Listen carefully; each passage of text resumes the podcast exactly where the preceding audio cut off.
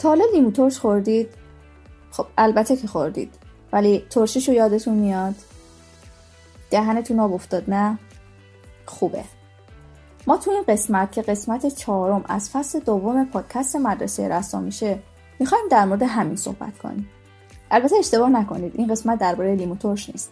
این قسمت در مورد رفتارگرا هاست که سردمدار اونا اسکینره حالا ارتباطش با لیمو ترش چیه؟ میگیم براتون.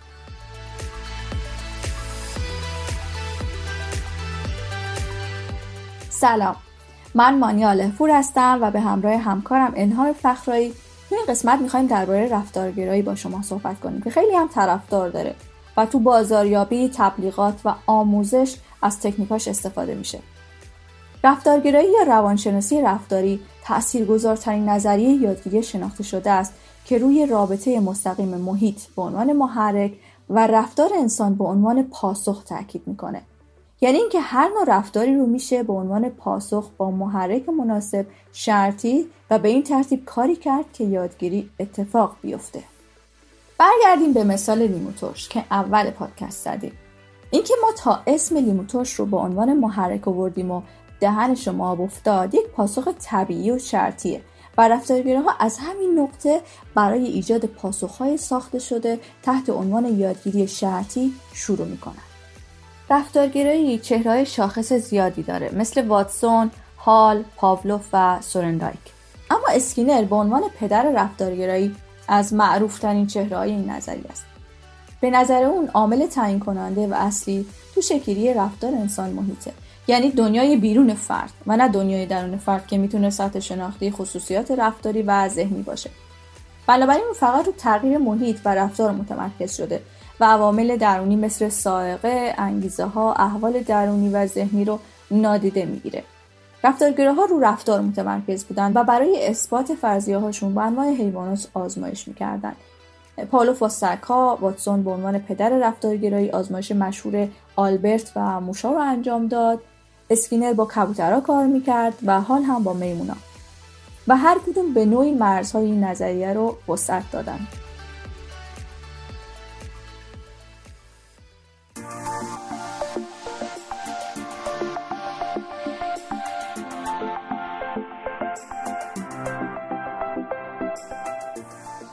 سلام. مثل همیشه قبل از اینکه بریم سراغ مفاهیم پایه‌ای این چارچوب فکری یه سری می‌زنیم به کلاس اسکینر و ببینیم که اگه اون معلم بود کلاس رو چطور اداره می‌کرد.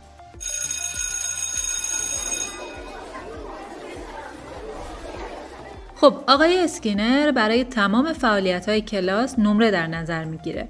حتی برای حضور به موقع در کلاس تمیز انجام دادن تکالیف، رفتار فعال سر کلاس درس، تمرین اضافی نوشتن و خلاصه هر فعالیت مرتبط با کلاس. اون همیشه کلاسش رو با بازی شروع می‌کنه چون معتقده که بعدا می‌تونه از این حس خوبی که بچه ها تجربه می‌کنن در تدریس استفاده کنه و نتیجه بهتری بگیره. اسکینر به عنوان معلم همیشه کوچکترین تغییر مثبت رفتار دانش آموزا رو در نظر داره و به اونها یادآوری می‌کنه. آقای اسکنر از همون اول سال یه برنامه هدف گذاری برای کلاس درست کرده و از هر دانش آموزی خواسته اعلام کنه برای امتحان آخر ترم می‌خواد چه نمره‌ای بگیره و بعد هم از جعبه جایزه یه هدیه برای خودش انتخاب کنه.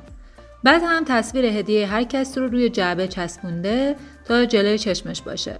چرا این کارو کرده؟ بعدا می‌فهمیم. اسکینر معتقد معلم حتما باید برنامه درسی مشخصی داشته باشه و این برنامه رو به طور منظم در کلاس پیاده کنه.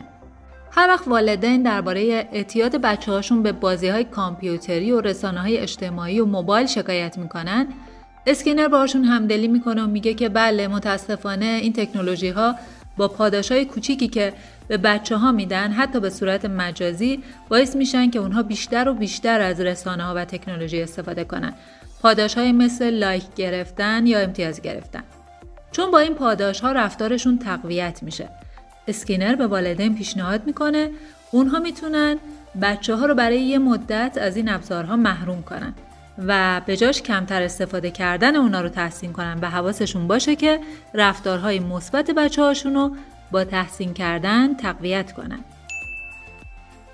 و اما بشنوید از به اصطلاح دستاورد اخیر اسکینر که وقتی فهمید تعدادی از والدین به مدیر اطلاع دادن که دوست دارن معلمای مدرسه از تشویق بیشتری برای آموزش و تربیت اونها استفاده کنن خیلی خوشحال شد.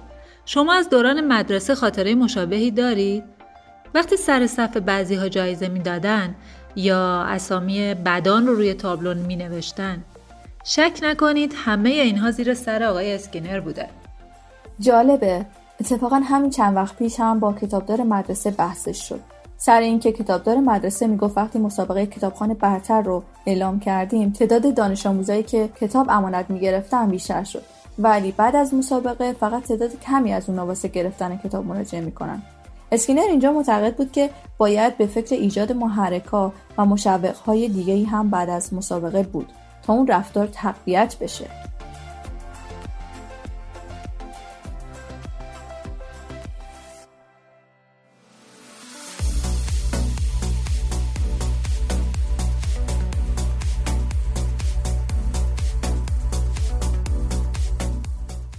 همه دانش آموزا رو بررسی می‌کنه و اونا رو بر اساس ویژگی هایی که دارن به یک یا چند گروه روی کاغذ تقسیم می‌کنه و برای هر گروه برنامه های خاصی رو مشخص می‌کنه. اون تمام تلاشش رو می‌کنه تا پیوستگی و توالی مفاهیمی که قراره تو کلاس درس آموزش داده بشه رو رعایت کنه و برای اینکه از یادگیری بچه ها مطمئن بشه اهداف رفتاری تعیین می‌کنه و طرح درس مشخصی داره تا بتونه در انتها یادگیری رو ارزیابی کنه. اسکینر به طور مداوم و در سریع ترین زمان ممکن به رفتار دانش آموزاش بازخورد میده و برای ارزیابی دانش آموزا به جای مقایسه با میانگین کلاس میزان دستیابی هر دانش آموز به اهداف آموزشی رو در مقایسه با خود دانش آموز مشخص می‌کنه. یعنی بررسی می‌کنه که این دانش آموز نسبت به دیروز چقدر پیشرفت کرده و این از ویژگی های خوب روش اسکینره. آره اینجا تنها رقیب دانش آموز خودشه. اسکینر به عنوان یک معلم به صلاح دید خودش از طریق پاداش و انضباط رفتار دانش آموز رو مدیریت می‌کنه و برای پاداش و انضباط گزینه های متنوعی داره. البته روش درست استفاده از این تکنیک اینه که از قبل روی پاداش ها با دانش آموزاش توافق کنه. فهرست تشویق می‌تونه شامل پاداش مادی یا اجتماعی مثل تایید و توجه یا فعالیت های خوشایند مثل نماینده کلاس شدن باشه. اسکینر اگه کمی بیشتر بروز شده باشه و با نورفتارگراها آشنا شده باشه حتما می‌دونه که هیچ وقت نباید دانش آموزا رو تنبیه کرد. چون تنبیه شاید رفتار مورد نظر رو متوقف کنه اما احتمال بروز رفتارهای ناخوشایند جدید رو بیشتر می‌کنه. اسکینر به عنوان معلم سواد رسانه برای اینکه آگاهی دانش آموزاش رو نسبت به تبلیغات بالا ببره مثلا یک پیام تبلیغاتی رو سر کلاس پخش می‌کنه و به دانش آموزا نشون میده که تو تبلیغات چطور از تکنیک شرطی سازی برای اینکه مخاطب رو به کاری وادارن یا باعث احساسی درون مخاطب بشن استفاده می‌کنن. مثلا وقتی یک کالا رو با یک آهنگ و منظره زیبا همراه می‌کنن و اینو اونقدر تکرار می‌کنن تا وقتی مخاطب اون کالا رو دید خود به خود احساس خوبی داشته باشه. و یا تو مستندات تبلیغاتی که برای اینکه احساس بدی نسبت به یک گروه یا یک کشور یا یک ملیت رو تو مخاطب به وجود بیارن آهنگ استرسآور می‌ذارن روش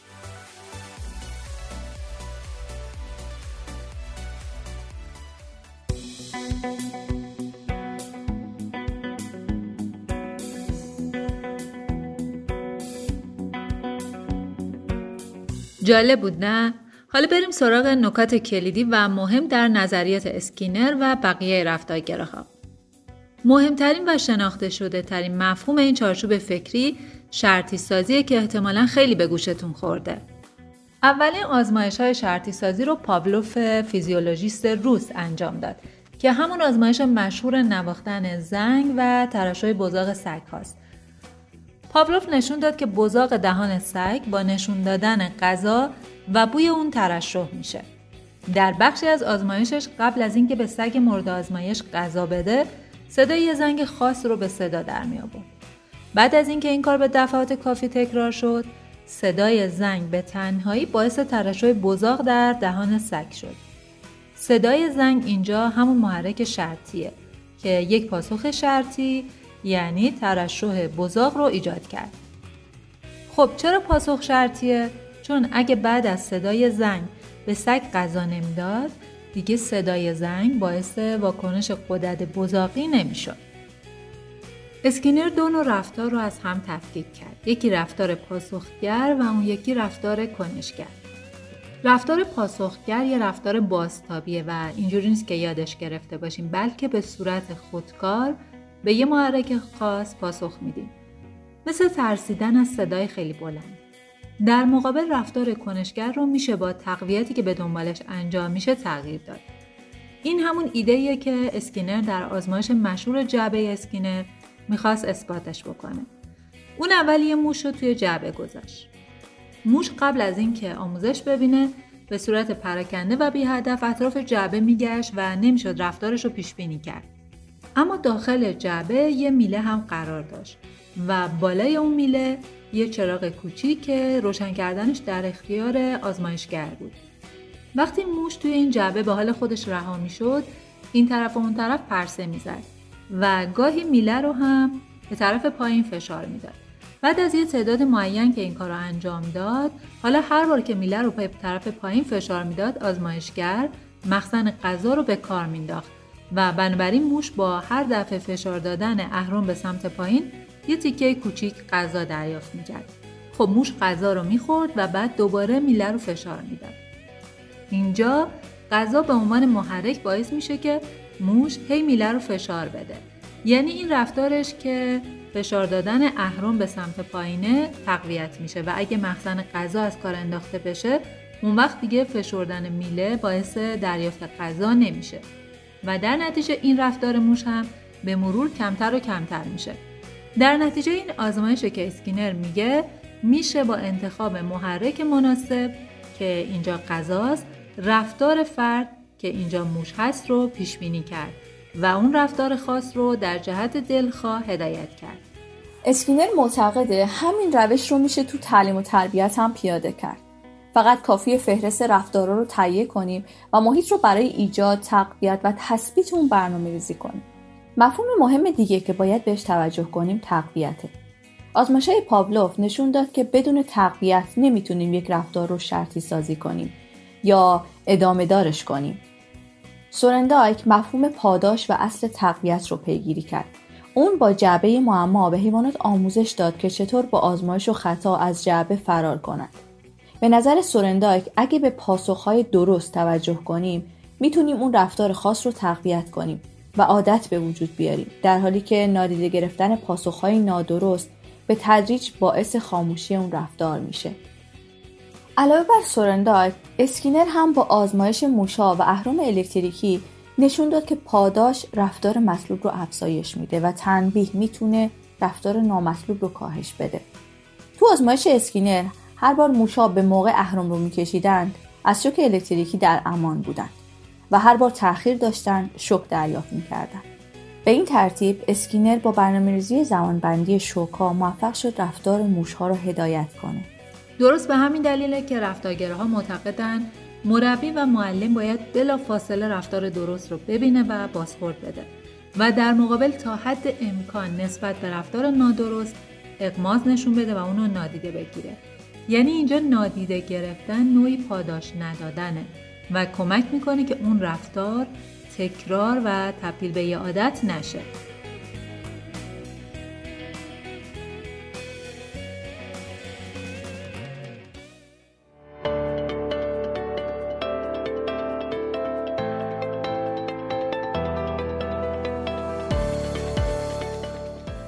جان واتسون به عنوان مبدع اصطلاح رفتارگرایی و اصل تعمیم با آزمایش معروف آلبرت کوچولو نشون داد که هیجانات رو هم میشه شرطی کرد.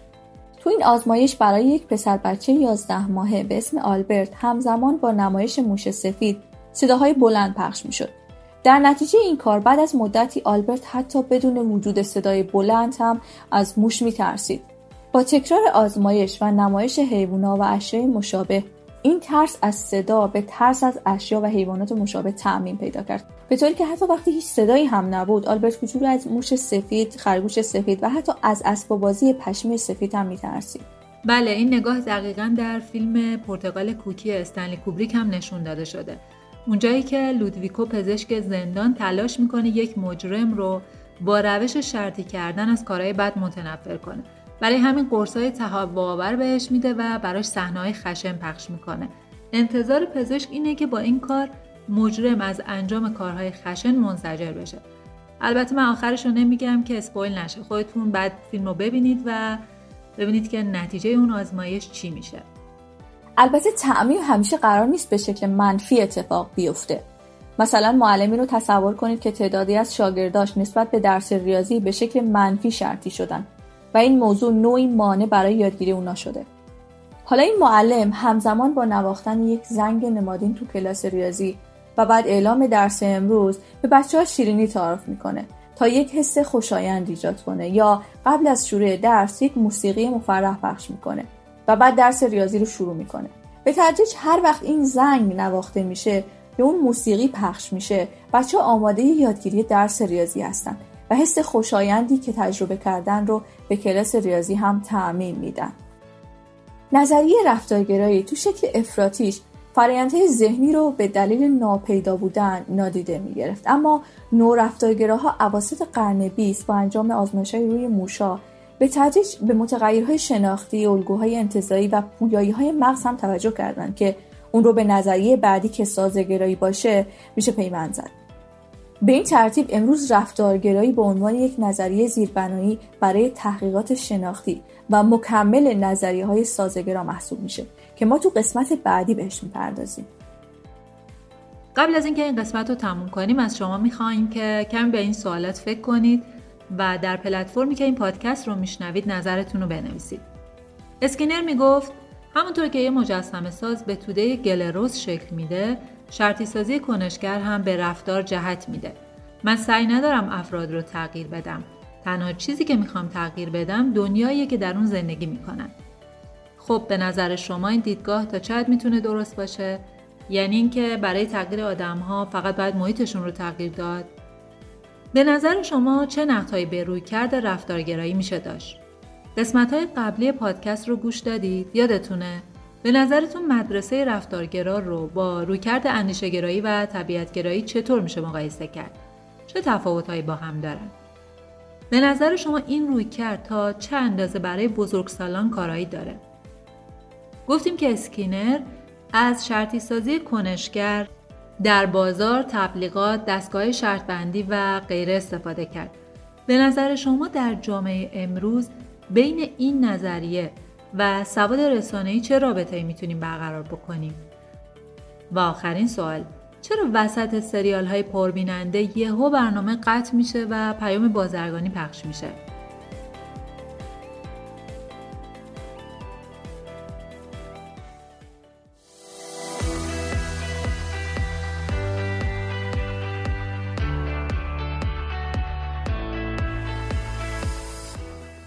امیدوارم که قسمت های بعدی پادکست مدرسه رسا رو هم دنبال کنید. برای اونایی که مدرسه رسا رو نمی‌شناسن باید توضیح بدیم که مدرسه رسا یک مدرسه آنلاین در حوزه آموزش و به طور خاص سواد رسانه‌ایه. و همچنین جاییه که معلم ها می‌تونن اولین شبکه اجتماعی خودشون رو داشته باشن. یعنی می‌تونن برن تو سایت ثبت نام کنند تو انجمن ها و گروه ها فعالیت کنند و پیج خودشون رو داشته باشن. می‌تونن معلم های دیگر رو پیدا کنند ارتباط بگیرن و شبکه سازی کنند. و عضو community باشن که خاص معلم هاست شما هم می‌تونید برید تو سایت rasaSchool.org ثبت نام کنید و از مزایای این شبکه اجتماعی بهره ببرید پادکست های مدرسه رسا رو علاوه بر وبسایت رسا به آدرس rasaSchool.org و کانال تلگرامی رسا به آدرس رسا 99 می‌تونید از Google Podcast، Spotify و Castbox هم گوش کنید. خوب و سلامت باشید.